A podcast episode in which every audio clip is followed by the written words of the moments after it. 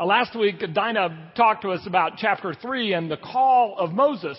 And so Moses is on his way to Pharaoh to answer the call of God, to tell Pharaoh to let the people of go. When we pick up this very strange story that begins in chapter 4, verse uh, 24 through 26. It's on page 49 of your uh, Pew Bible. It's a slightly different version than the one that I will give you this morning. On the way to the lodging place, the Lord met Moses and was about to kill him. So Zipporah took a flint knife and cut off uh, her son's foreskin and touched Moses' feet with it. You are a bridegroom of blood to me, she said. And so the Lord left Moses alone. And when she said bridegroom of blood, she was referring to circumcision. This is the word of the Lord. Thanks be to God. Be seated, please.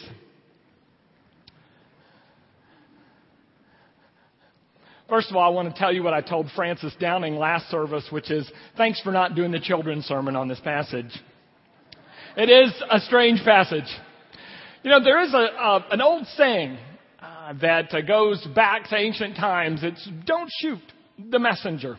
And apparently there was that practice. Sophocles um, talks about it with the Greeks. Uh, uh Shakespeare makes reference to it, and uh, Henry IV and I think you even see it in the Bible in the story of David's son Absalom. This idea that uh, one who has to bring bad news sometimes suffers being the bearer of the bad news and might be killed or, or wounded because of that. In the Bible, David has a son Absalom who leads a revolt against David. And in the revolt, he's killed. So there are two messengers that are going to bring the word to David. One thinks it's good news. David will be glad that his son is dead and the revolt is over. And he quickly runs toward David. The other one knows good and well that David is not going to receive the death of a son as good news. And so he makes his way very slowly toward David so the other messenger will get there first and bear the brunt of giving the bad news. Don't shoot the messenger. Well, the messenger is Moses. And he's on his way to give Pharaoh some very bad news. God has said, let my people go. So it would stand to reason that Pharaoh would do what he could to harm the messenger of God. That Pharaoh would do what he could to take care of Moses and, and get rid of him. But in this very strange story, it's God that tries to harm God's own messenger. In this very strange story, God has told Moses, now go to Pharaoh, and Moses is on his way, and then we're told in the story that God is about to kill him. What's with that? Well, it, it is most unusual. Uh, the story not only is difficult to understand, but it's actually difficult to translate and interpret. It's not as clear, apparently, in the Hebrew as the version we use this morning wants to make it in English. For example, it doesn't say uh, necessarily that it's Moses who's attacked by God. That's our inference, and, and that's our belief, is that Moses is the one who's attacked. The text doesn't say how Moses is attacked. Is this the same angel that wrestled with Jacob in, in uh, Genesis 32 at the Jabbok River? Is this the angel of death that will make an appearance later in the book of Exodus? Is this just some random illness?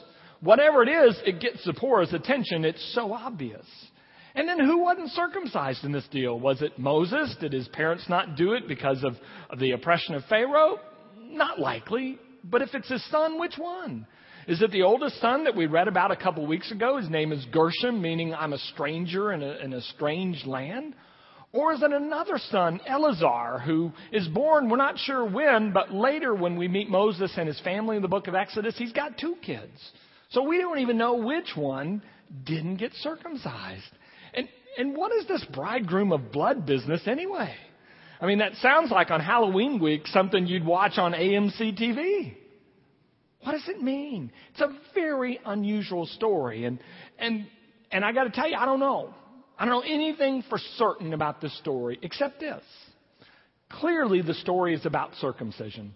It's obvious that Zipporah has circumcised one of Moses' sons. It's obvious when, when the text says she said bridegroom of blood because she meant circumcision. So that much is clear. Well, what do we know about circumcision? We know that God commanded it of God's people. We know that Abraham was told not only to be circumcised, but to circumcise all of his, his uh, male slaves. I mean, can you imagine being an adult in Abraham's household having to stand in line for that? but they were all to be circumcised. It, was a commandment. Uh, so to be circumcised is first of all radical obedience to a God that calls you and you do it even if you don't get it. Another thing is it's very clear it's a sign of a covenant. Uh, this is what it is to be God's people in the Hebrew Bible. It is for males on the eighth day to be circumcised. And it's a sign of identity. This tells you who you are. You aren't like the other people who live in the tribes and nations around you. Your little boys are different. And we've probably talked more than you even wanted to hear in the life of Moses uh, and in the life of Joseph about the importance of knowing who you are and knowing whose you are. Well, circumcision was one way that you knew who you were. So all we know is that the story is about circumcision. From that, we just got to try to piece things together. This much we know. Circumcision was commanded, but apparently, if you were traveling or journeying, you were exempt in, in, uh, from immediate circumcision on the eighth day. You, you could wait until you arrived in your home till you settled, till you settled down. Uh, there is a great picture of this. Well, I don't know, they may not have thought it was a great picture, but in the Bible there's a great picture of this. In Joshua, the fifth chapter, all the men that were born from the time they left Egypt to the time they crossed over the promised land, that 40 year period, had apparently not been circumcised. A large number of them. So in Joshua 5, well, they get out the flints. And apparently it was allowed to wait even up to 40 years because you were traveling or journeying all that time. Well, Moses is on a journey. He's far away from where, uh, from where he started. He started in Egypt. He's out in Midian. Or maybe it's about the journey he's on right now. In chapter 3, God told him go to Pharaoh, so he's making his way. So either way, one would assume that Moses sort of falls under this exemption. It's, it's, it's permissible, it's understandable not to circumcise your child if you're on a journey. We also know this, that it is possible that um, his father-in-law, the priest of Midian, was a priest of, we might say, another denomination. While he may have worshiped the same God of the universe, he probably did not know God as the God of Abraham, Isaac, and Jacob. And, and uh, Jethro might not have known anything about circumcision. So you might well imagine when on the eighth day Moses pulls out a flint knife that grandfather says, now wait a minute, what you doing to my boy? Have you ever known a, grandchi- a grandparent who was interested in their grandchild's welfare? Have you ever, met one of those people? They exist. And if you're going to pull out a knife to their grandchild, they maybe want to say something about that. Some scholars believe that Jethro just said, we don't, I don't know where you're from, but we don't do that here. And may not have even allowed Moses to carry out this rite. I mean, I get that. I'm, I'm a Methodist pastor. We baptize lots of children. And we baptize lots of children with Southern Baptist grandparents. And they just don't get it you know, and it's kind of hard to try to explain to them what are we doing and why are we doing it. I mean, so you can imagine that Moses may not have any shot with Jethro. So maybe that happened. Well, that's understandable. But here's the deal God's not buying any of that. There is no allowable excuse. Not because you're traveling, not because your father in law is a priest of another denomination. And so God sets into action is about to kill or tries to kill in your Pew Bible version. It, it's, it's hard to know exactly what's being said other than it's pretty dire and pretty severe. Well, what's going on here? As we try to understand the passage, let, me offer a couple observations, or three. First one's this. Uh, you and I worship the God of the universe. Now, we may not believe everything the same about God. But would you, would you grant me this that if God wanted to carry out a hit on somebody, God could do it? Fair enough. If God wanted to eliminate Moses, God could do it. So one of the things right away we realize is this isn't an attempt to kill Moses. This is a threat. This is, say a number of scholars, a shot across the bow. Getting Moses gets deathly ill, and God is going to get Moses' attention to something very important. And he's fortunate that his wife recognizes that that's, that's what's going on and gets the message that God is trying to send. If God wants to kill Moses, believe me, God's going to be able to do it without much trouble at all. But God doesn't do it. It's a threat, it's a warning. And we'll talk about the warning in just a minute. Another thing that's very fascinating is it gives Zipporah, his wife, a chance to sort of get in the game He's been called to face Pharaoh, but he's not called alone. I was grateful that Fran brought, brought the pencils this morning. That's a very biblical picture. Don't look for a Bible verse about pencils, but it's a picture that's in there. A picture that none of us is meant to go through this deal individually. None of us is going to go to Pharaoh on our own. God is going to send Aaron with Moses, but before that, Zipporah gets into the act. His family participates in his mission and in saving him. And I want you to notice this. There is some debate and discussion in our country today about equal pay for equal work, and I'm not going to get into that. But I want to tell you in the life of Moses, no man does the work equal to a woman. Nobody. Watch the women. Watch the women in the life of Moses. There's his mother, his mother Jochebed, who to save his life puts him in an ark. Remember that a couple weeks ago. There's his sister Miriam, who watches and follows the ark, and the moment it's discovered by another woman, Pharaoh's daughter, gets into the act and says, Need somebody to nurse that child for you? And now, after those three women have participated in saving his life at the start, 80 years later, another woman gets into the game. And her name is Zipporah. It reminds us that we are like those pencils and that none of us gets where we are today by ourselves. And that if we try to go into the mission that God has for us by ourselves, we are doomed to die. We're not going to make it alone. I've had the privilege, as you know, to go on a number of uh, trips with Ray Vander Laan, and these trips often involve climbing mountains and walking, hiking through deserts, and, and oftentimes people get tired. Oftentimes they get thirsty, don't have enough water. Oftentimes, well, like I did on one trip, uh, my hiking boot broke on the third day, so I had to borrow bubble gum to try to keep it together. And, but one things that happens is on these trips, people have to help each other. And so the first time you're getting thirsty and you don't have enough water for yourself and someone offers you water, you know, your first response, because after all, you are an American, is, I can do it. It's okay. It's okay. I'll make it. But you won't. And then if you've ever seen Ray Vander Laan on the video series, you see, you know that his eyes start to fire up when he sees that and he launches into you about how when you do not let another person to help you, you deny them their right to do what God put them on this planet to do. All of us were called to use our gifts and talents to help other people. And if you say, no, thank you, I can do it myself, you may think you're a person of faith, but you're a person who's cutting off faith. Faith has never been about independence. Faith has always been about interdependence. And so when someone wants to give you water or help carry your backpack, it is your obligation from God to say, Yes, please help me. And they get to do it.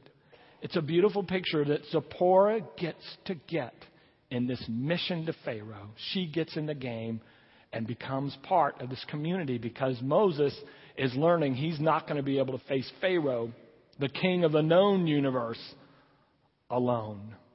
So it's an amazing story. It's a warning shot across the bow. It's an opportunity for community. But there's this. If I say these two words and you know the whole story of Exodus, you'll put them together blood death. You get the picture? It's called the Passover.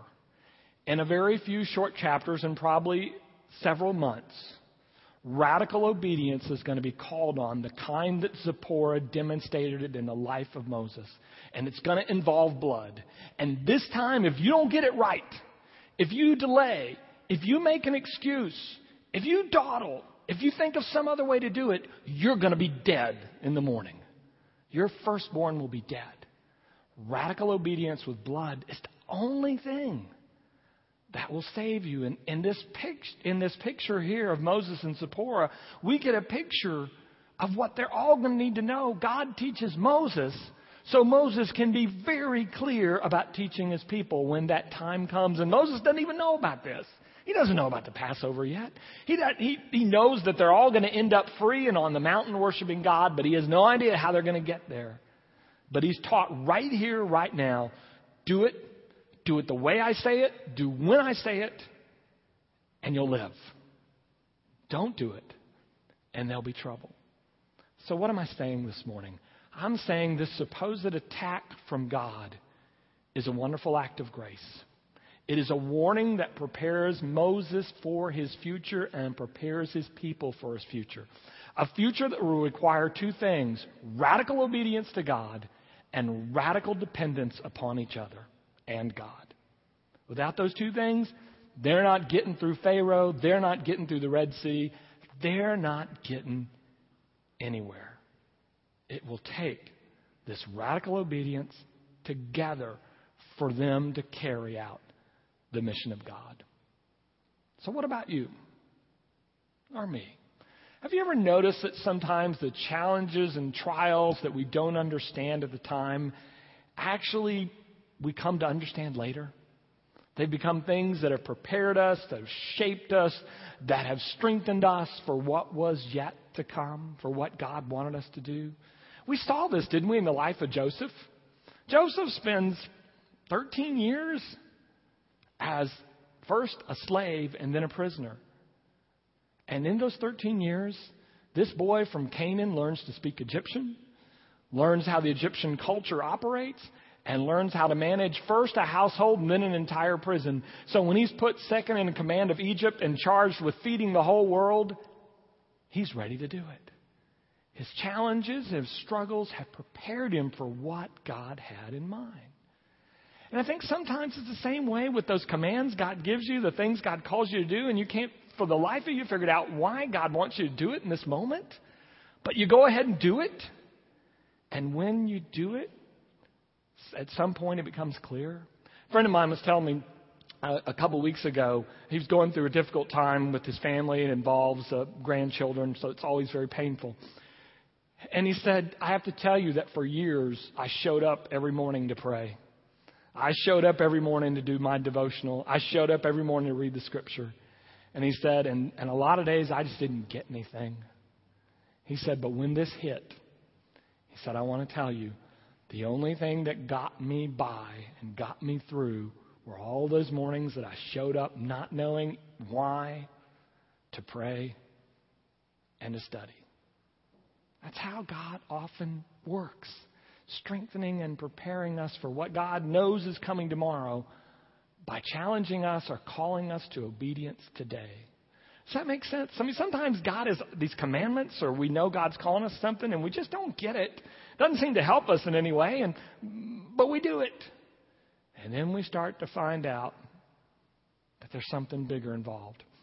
I was having dinner with a good friend uh, Thursday night in North Carolina. And he told me about the time uh, a couple years ago he flew to Austin, or three years ago, and he met one of my sons uh, for dinner in Austin, Texas. And he said, David and Pam, I have to tell you that what you have done with your parents, moving them to San Antonio, writing all their bills, cleaning the cat box, doing all that stuff. He said, they noticed. They know your your sons know you're doing that. And so I keep thinking, yeah, you know, maybe in a few years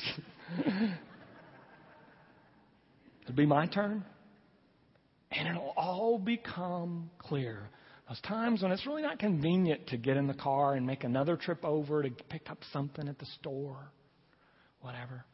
This business about honoring your father and mother, it's a lot easier when you're five than when you're 55. Trust me. It really is. But it's taking you to something else. This business about not committing adultery, even when the relationship is not as interesting or it's stressed or the kids are requiring too much you stay with it. And you reach a point when the kids are grown, they've grown up, but you've grown closer. And you start to understand why the single hearted and minded commitment to each other, why God had that in mind all along. Sometimes we don't get it at the time. But God's strengthening and preparing us for something that God knows is coming. I know you've heard this story, but it's really one of my very favorites the rabbis tell. It's about a rabbi who uh, lives in, who works rather in a nearby village, but he lives outside town. And every day he takes a path into town. There are two ways in. He goes by a slightly easier route because there's a big rock, a big boulder that's in the other way. But one day he's getting ready to go into town, and God says, Rabbi, where are you going? He said, Well, I'm going to the village. God said, I want you to go this route. he said, Well, God, there's this big rock in the way. God said, I know. I want you to go and I want you to push on it every morning on your way to work. And then when you come back from the village, I want you to push on it some more. Okay. Every day for a year. Pushes in the morning, pushes in the evening on the way back home. And then one day he gets up and gets ready to go back down that trail again. And the voice of the evil one says to him, Rabbi, where are you going? He said, Well, I'm going into the village. Why are you going that way? Well, there's a big boulder in the way, and God told me every day to go push on it. And the evil one said, Has it moved? rabbi said, Not one inch. Evil one didn't have to say any more, and the rabbi took the easier path into the village. Came home that night. Next morning, got ready to start out on the easier path, and God said, Rabbi, where are you going? I said, well, I'm going into the village. He said, Why aren't you going the way I told you to go?